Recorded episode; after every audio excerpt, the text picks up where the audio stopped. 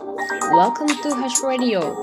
This program is supported by you. ハッシュです。皆さんお元気ですか？私は今日は朝からね、英語を勉強してて、で、この収録で、あの、疲れ切ってます。もう4回ぐらい撮り直してるんですけど、なかなかうまく撮れんくって、えー、今回はうまく撮れることを祈っております。テンション上げてかなあかんけど、うん、まあ、ええや。すいませんね。えー今日はね、あの、私が今勉強してて、めっちゃわからんだことをクイズにして皆さんに出してみようと思います。クイズ3つありますから、アメリカのクイズですよ。皆さん考えてみてくださいね。では、第1問。アメリカ合衆国の首都はどこですか？そしてそれの1はどこにありますか？ティッティッティッティーン。はい、答えられたでしょうか？まあそんな当たり前やんっていう人絶対おる。みんな、皆さんそうかもしれんけど、私ね、危うかったんですよ。情けない。英語学習30年以上やってきてんのにね。答えは、ワシントン DC ですね。だけど、ワシントンって思った人いるんじゃないですか？ワシントン。これね、ワシントン DC もあるし、ワシントンもあるんですよ。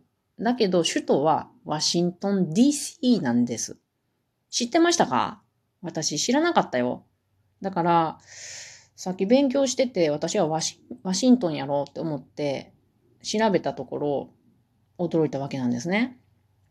この二つの違いについて説明しようと思います。まずね。ワシントン DC は、位置としてはニューヨークよりちょっと西側にある東海岸側にあるんですね。で、この DC っていうのは、英語の、英語をちゃんと略さずに言うと、District of Columbia って言って、行政とかで区分された地域のことを District って言うんですね。だから、このコロンビア特別区っていう意味なんですけれども、あの唯一、これはあの、ワシントン DC はアメリカで唯一どこの州にも属していない連邦政府直轄の特別区っていうことなんですね。それ聞いてもよくわからへんのやけど、まあ、有名なものを挙げると、ワシントン DC にあるね、連邦議会議事堂とか、ホワイトハウスとかね、連邦最高裁判所などがあるとこなんですね。うん。これがワシントン DC です。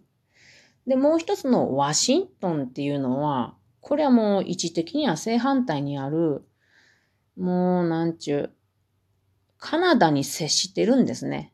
で、カナダに接する西海岸最北部の州なんですね。で、この州名も初代アメリカ大統領から名前を取ったものなんですよね。これは後からクイズにしますから答えは言いませんけど、もう言ってるようなもんやけどね。で、このワシントンの最大の都市はどこかっていうと、皆さんご存知やと思うんやけど、シアトルなんですね。シアトルはシアトルマ、シアトルマリナーズとかね、マイクロソフトとかスターバックスの本拠地として知られていますよね。で私が勉強してた、あのー中で出てきた地名が、ベルビューっていうとこがあったんですよ。で、これを調べているうちに、こう、今日、今配信してる、クイズにしてることを、あの勉強するは羽目になったんですけど、ベルビューどこやって思った時に、シアトルの東側の市っていうことだったんですね。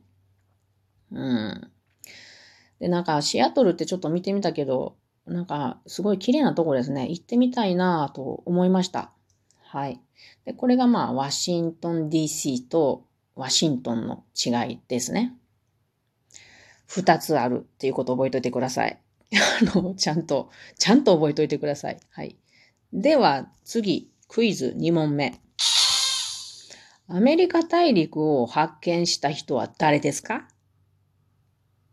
言えましたかね？これ名前答えを言うと、クリストファー・コロンブスですね。コロンブスですね。で、この人はどこの出身かっていうと、イタリアというふうに言われています。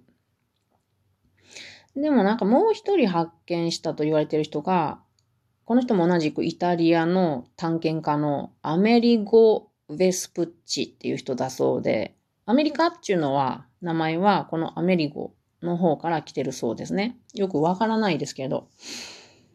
で、この、さっきのワシントン DC ですけども、これが District of Columbia でしたね。このコロンビアっていうのは、コロンビア特別区のコロンビアね。これがアメリカ大陸を発見したコロンビスの名に由来してるそうです。コロンビア。うん。なんかよくコロンビアとかコロンブスとか聞くけど、まあこれはコロンブスから来てるんだっていうことですね。このコロンブスもちょっとどんな人かっていうのを読んでみたんやけれど、めっちゃすごい影響を与えてる人ですね。今のアメリカの問題とかに。私ね、これはコロンビアさん、コロンビアさんちゃうやん。コロンブスさんの話、一回読まなあかんなって思いました。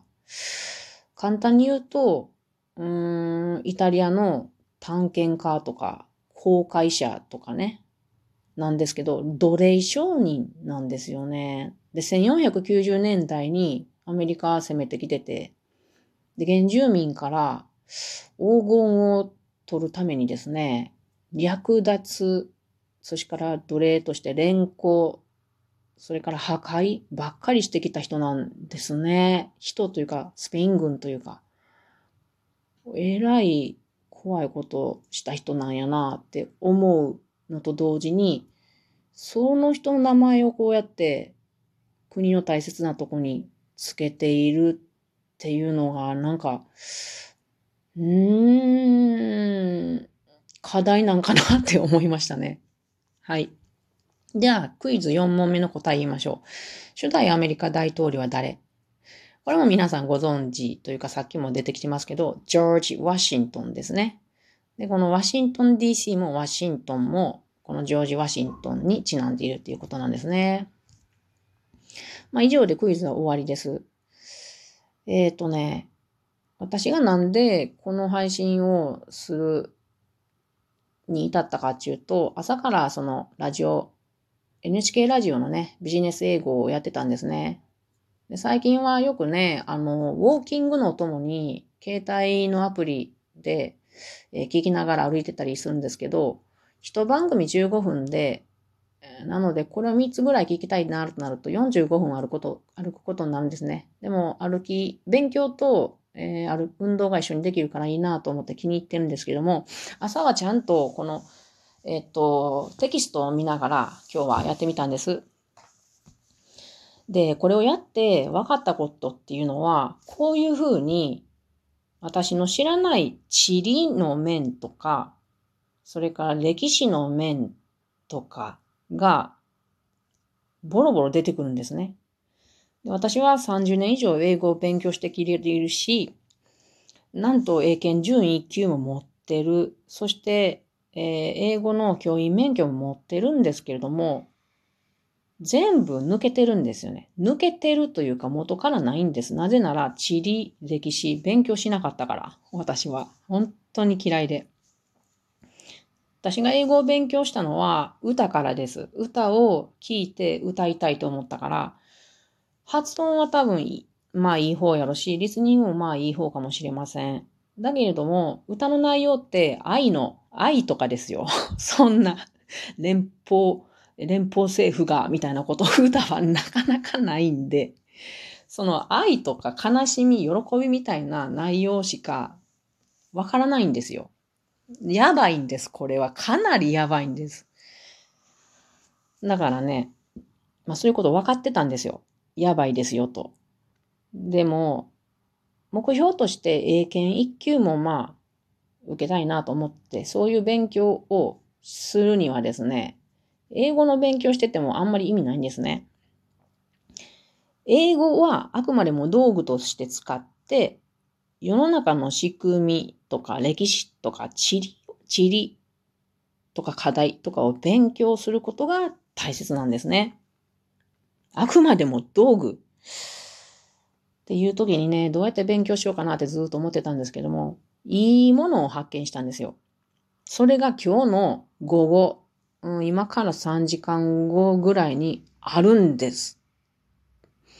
それは何かというと、大学の講義を一般の人も受講することができるっていうのを見つけたんですね。で、私が選んだのは、アメリカ人の先生が英語でアメリカの地理、歴史とか現在の課題について教えてくれる講義なんですよ。